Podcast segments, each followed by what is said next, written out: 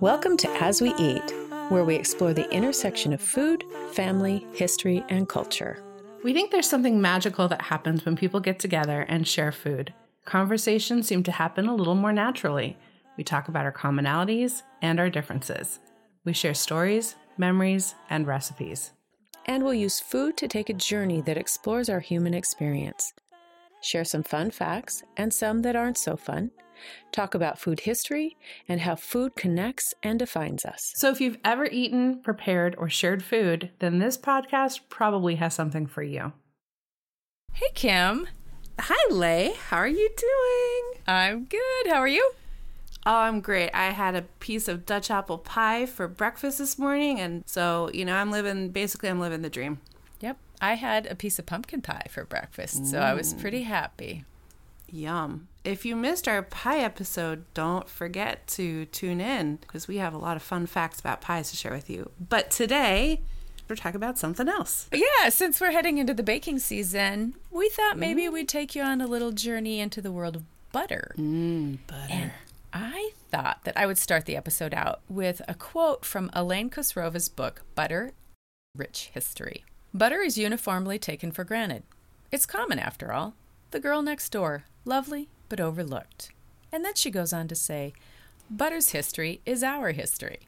And like so many foods, butter gives us this glimpse into religious, cultural, and societal events and implications throughout history. So I thought maybe we'd start this out with some fun butter facts. Butter fact number one butter's been around for about 9,000 years.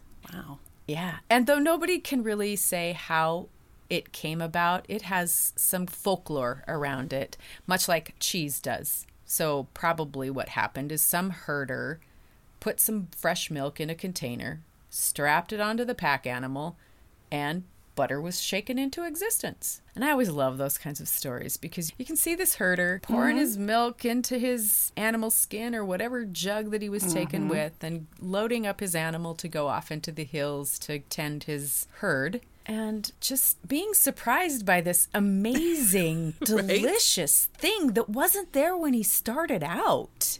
Right?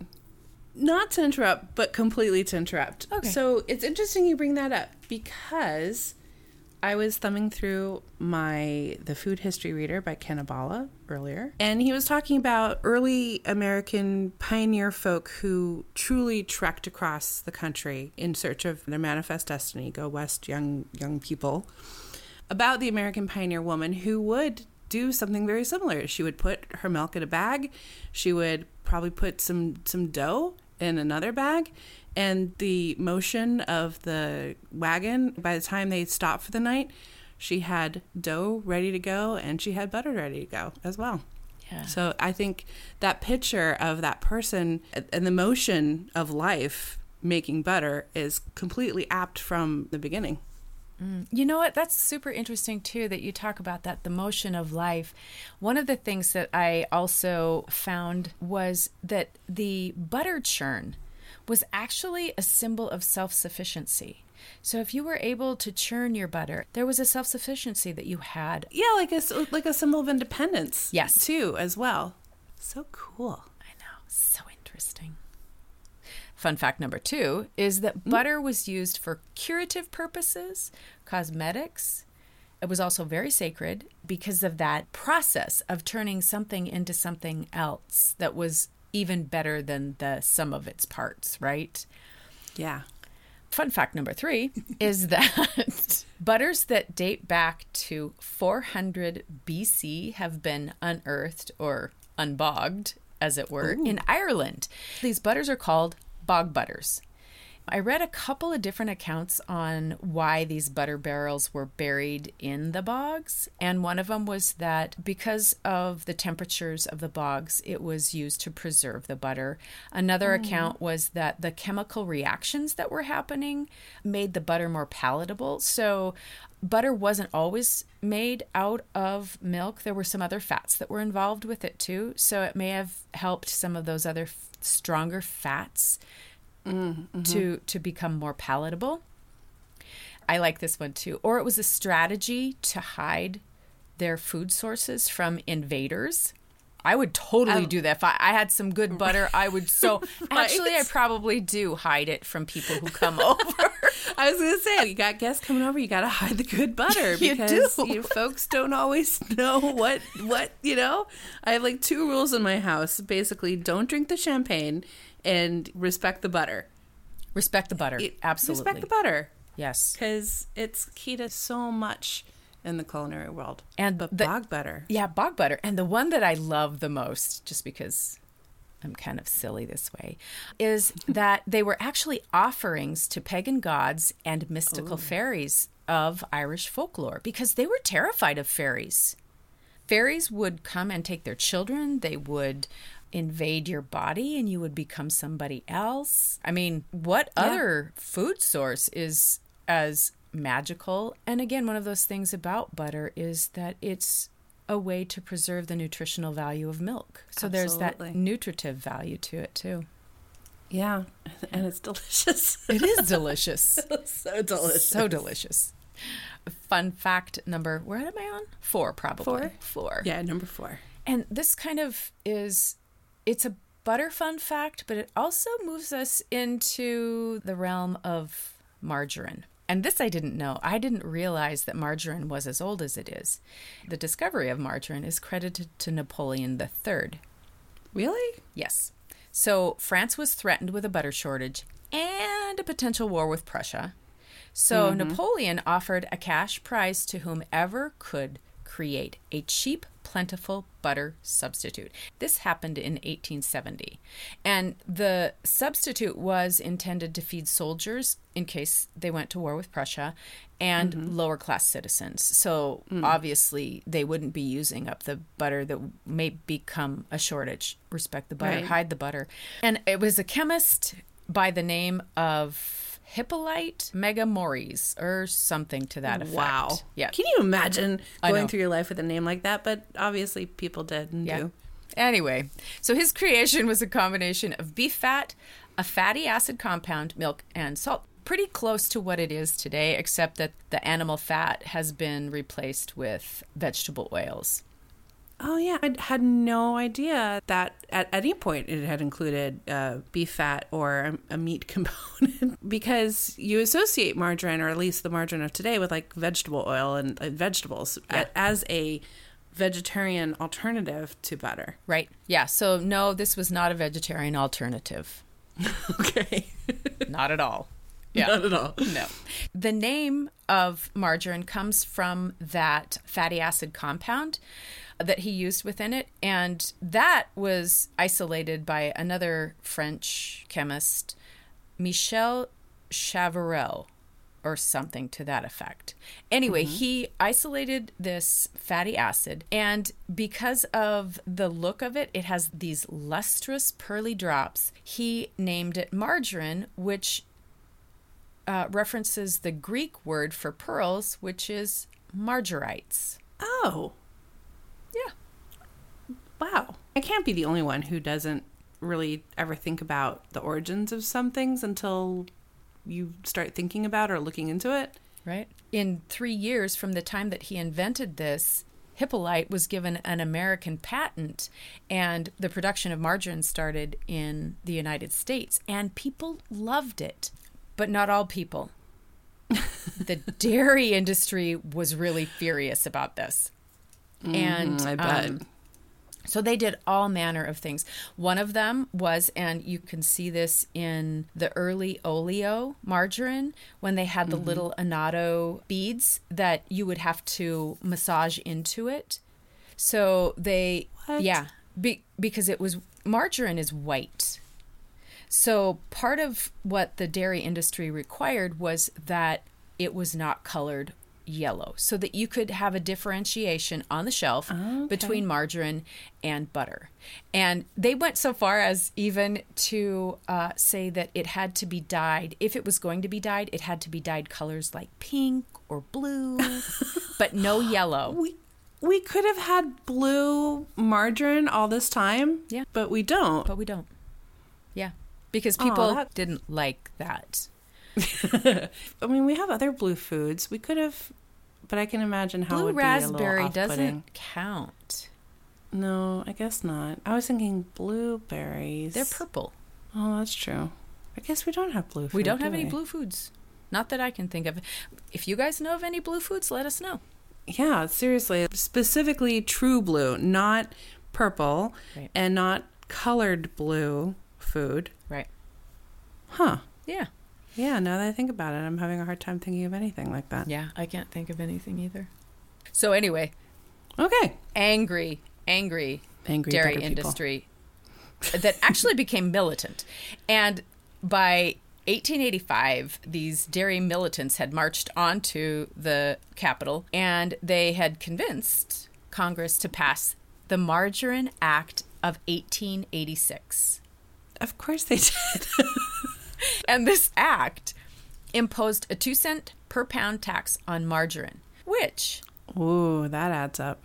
it does add up, which also leads to organized crime syndicates selling counterfeit butter, This is the best thing I've heard all day. right? and they were called the Oleo Gang. Oh no, they Yes. Weren't. yes. Yes. Man. Yeah. Yeah. Hey, hey, listeners, if you are a member of a food based crime syndicate, I'd love to hear from you. Like a current one, there's got to be something somewhere. Oh, man. If you if you were to create a food-based oh, underground Crimes. organized Yes. criminal food syndicate, what would it be called? I'm just trying to imagine how you keep a straight face while, like, being in a crime syndicate centered around margarine. Yeah. I got your goods. I got the mott. I got the butter. You got you got the toast. I got this. I got the stuff. All right. Yeah. That was a fun fact. Yeah. That was the start of the battle between mm-hmm. the butter and the margarine. There's so much more that's so fascinating about that, but I digress. We'll go back to butter now. The first ever student protest happened here in the States at Harvard University, and it was called oh. the Great Butter Rebellion. And it occurred, I think it was like 1766 at Harvard Okay. and it occurred because the students were being served rancid butter. And as we know, Well, that's- y'all don't mess with college students' food. I mean, No, you don't. you just don't. and I love their protest chant Behold, our butter stinketh. Give us therefore butter that stinketh not. That's that's fabulous. Why have we given that up? I would make Harvard- signs for that protest. Right? Right? Mm-hmm. Julia Child would be proud. So, Harvard University, you said 1866? No, 1766. 1766. So, before we were even the United States. Yes. So, civil unrest is uh, a very long standing American tradition. Yes. But I mean, who wouldn't rebel? I mean, it goes to show. I think that this example really does go to show how important we feel our food is to us. Yes. Because I feel that sometimes talking to people about food in general, sometimes folks seem mystified. Like, why would we talk about that? Mm-hmm. But it's important It because we really care about it more than maybe we admit to ourselves that we do. Yeah. If you're a Harvard University student ready to kind of throw down arms over the smell of your butter, Mm-hmm. that says something. It does, for hmm. sure. And then my last fun butter fact yeah, it goes back to that sacred context of butter. This one I found fascinating. Butter has a long history of being used in sacred sculptures.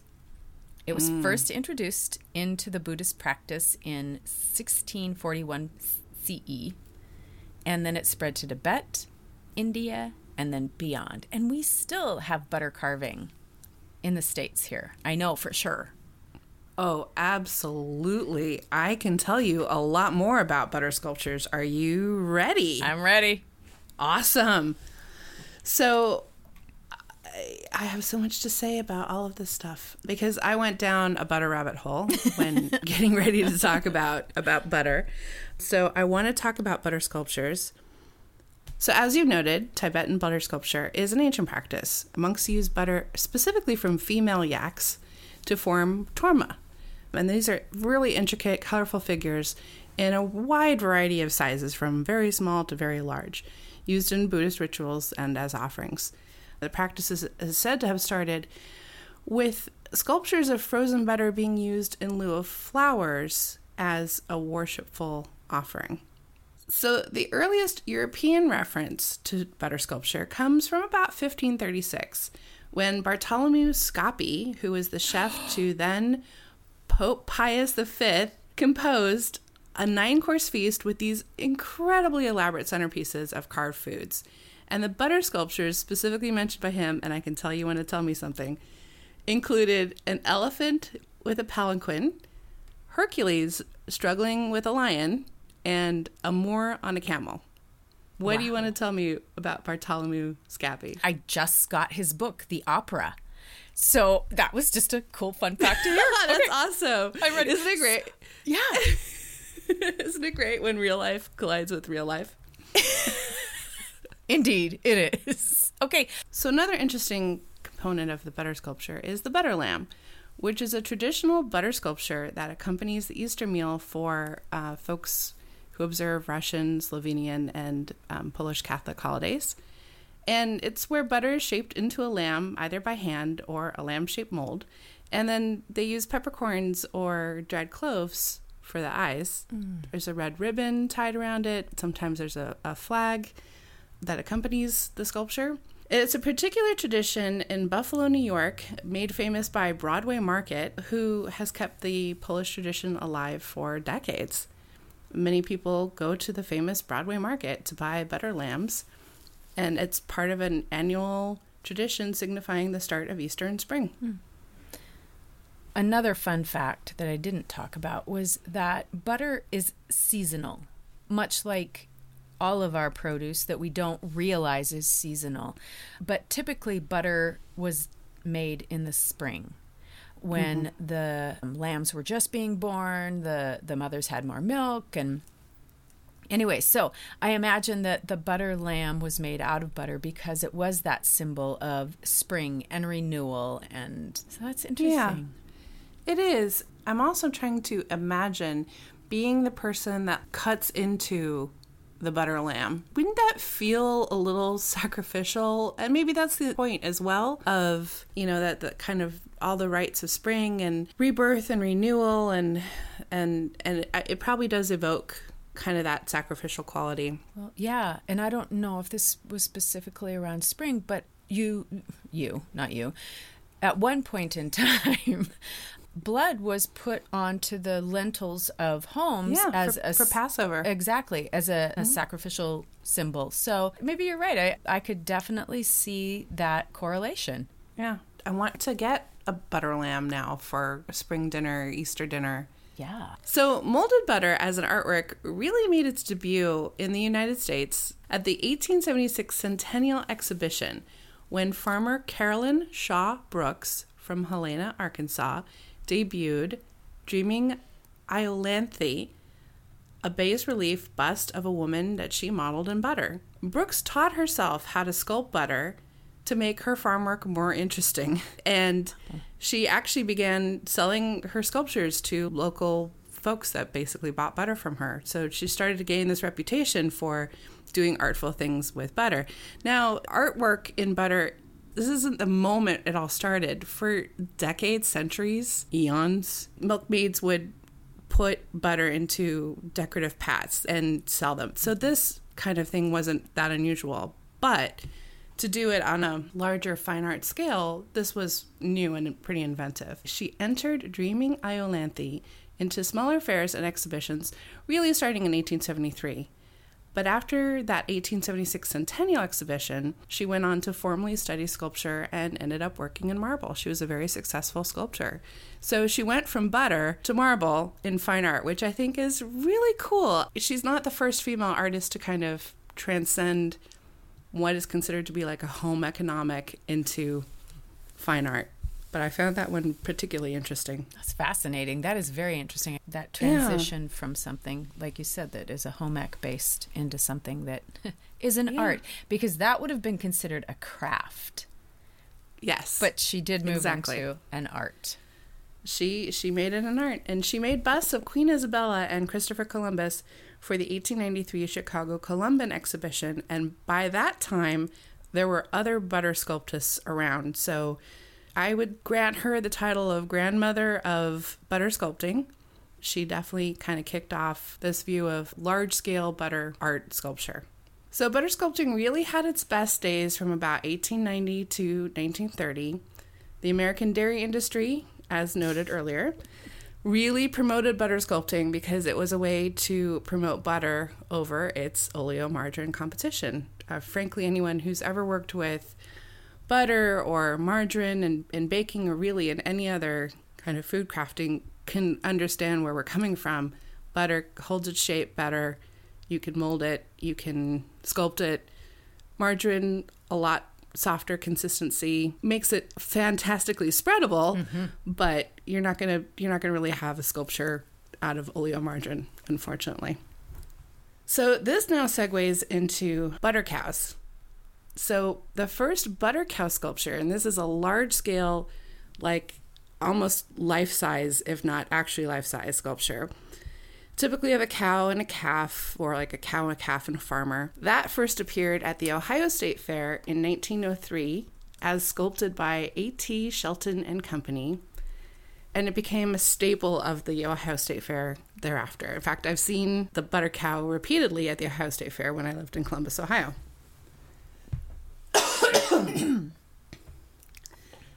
the tradition caught on at the Iowa State Fair in 1911 and its popularity spread from there throughout the Midwest. So, Butter Cow is now pretty much a feature sculpture and tradition at state fairs in Illinois, Wisconsin, Michigan, and I'm, I'm sure there are others. I don't remember seeing it at the Washington State Fair in Puyallup, but I'm going to keep an eye out for it, see if I can find one now. The Minnesota State Fair has a really interesting butter sculpture twist. So rather than a butter cow, they decided that they were going to do things different in Minnesota. And so their fair features butter carvings of the 12 finalists of the Princess Kay of the Milky Way competition. So the finalists are chosen from young Minnesotan women between the ages of 16 and 23 and to be dairy princesses. And for each day of the 12 day fair, one of the finalists poses for the sculptor for about six hours to have her likeness carved from a 90 pound block of butter. Wow. Yeah. If somebody would carve me from a 90 pound block of butter, I think that I might. Is that that's a way to lose some weight, right? Unless you would you, think. Un, yeah. Yeah. so throughout the fair, these likenesses are being carved. People can can watch the carving happen. The princesses have to pose in a chilled room. So if you can imagine six hours of uh, sitting in a chilled room to have your likeness carved out of butter, then you know what it's like to be a Minnesota dairy princess. And then once the carving is complete, they're displayed for the remainder of the fair. And at its closing, each dairy princess can take her sculpture home. Hmm. What yeah. What would you do with you, 90 pounds of what you? What would you do with 90 pounds butter? of your likeness and butter? I really want to know because I can, I mean, this now transcends cutting into a butter lamb, right?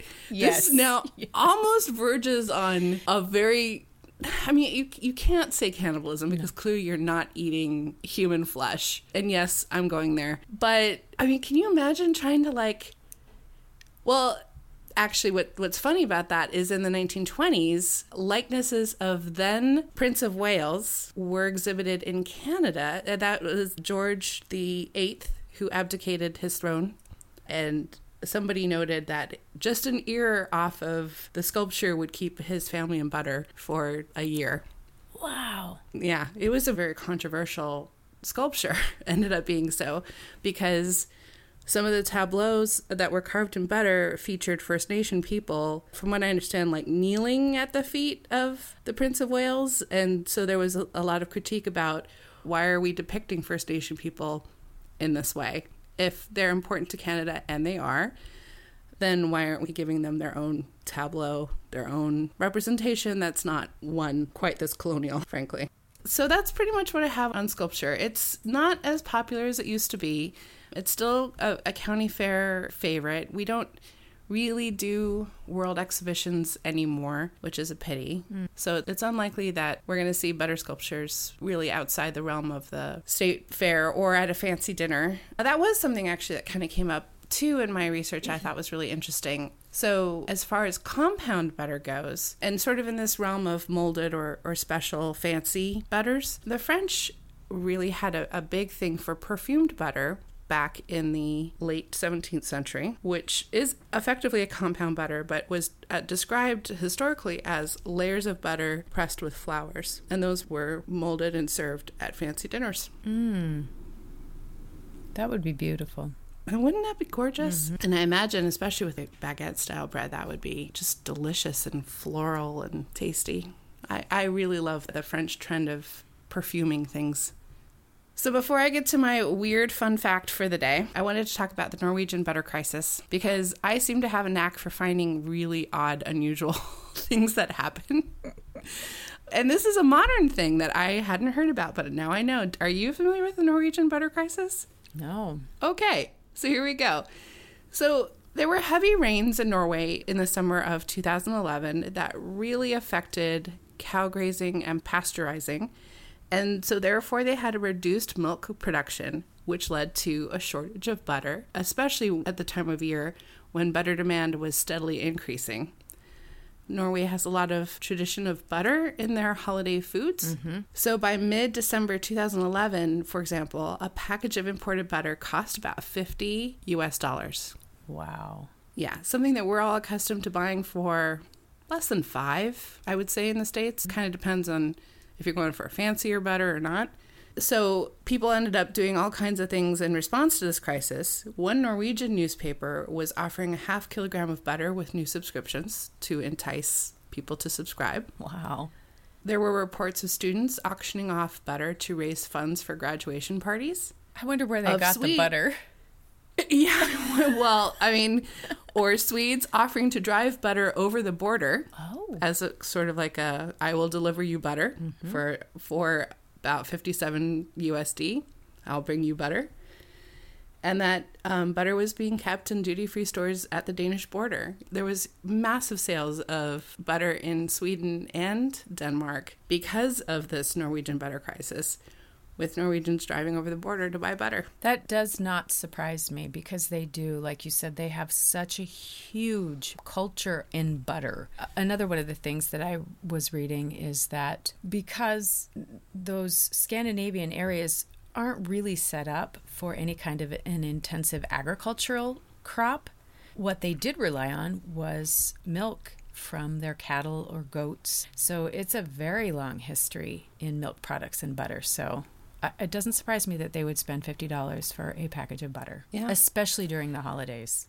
there was a note too about how Norway dairy industry is practically a monopoly, and I don't really truly understand the politics of it, so I, I don't want to wade too heavily as an expert on this. But the fact that they had massive tariffs on butter from other countries in order to protect the Norwegian milk industry, that ended up being a problem because if all your affordable butter is coming from one source and that source isn't able to produce, then you're going to run into shortages. So, somewhat like the oleo gang in a way, not because of crime, but the sort of the sense of supply and demand and how important it is for people to have access to the foods that they care about. Right. And that when that supply chain is interrupted, things happen. Right. You know, Yeah. you get you get Swedes bringing you butter, Or you get the oleo gang.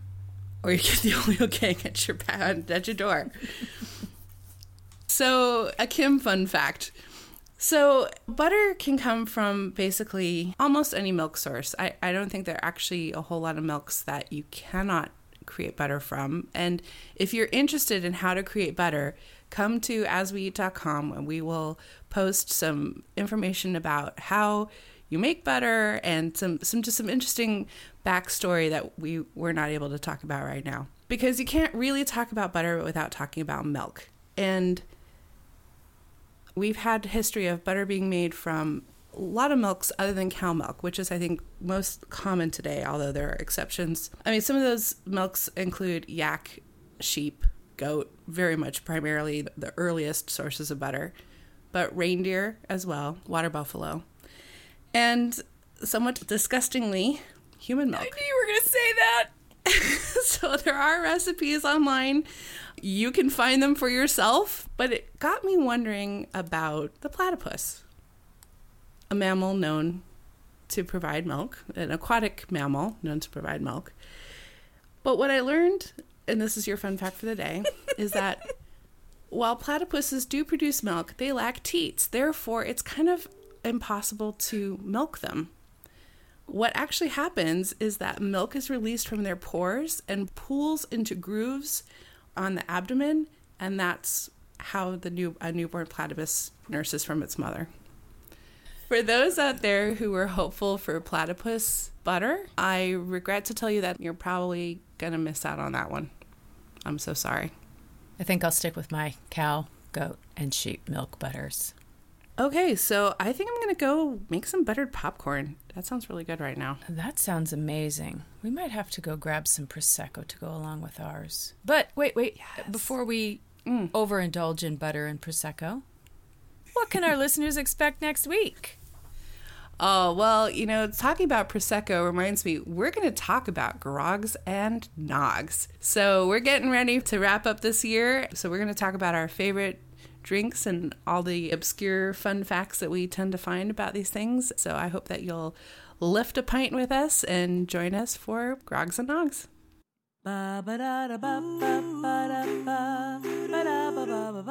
For more information about today's episode, check out our website at asweeat.com. Follow us on Instagram at asweeat and join our new As We Eat community on Facebook. And so you don't miss an episode, subscribe wherever you listen to your favorite podcasts. It would make us super happy if you would share this with a friend and review it and rate it. Five stars, please. And one more thing we'll be publishing the As We Eat Journal, a companion publication to the podcast. We'll take you behind the scenes, dig deeper into food lore and history, share recipes and amazing photos, and so much more. Make sure to sign up on the website for updates. Oh, and one more thing.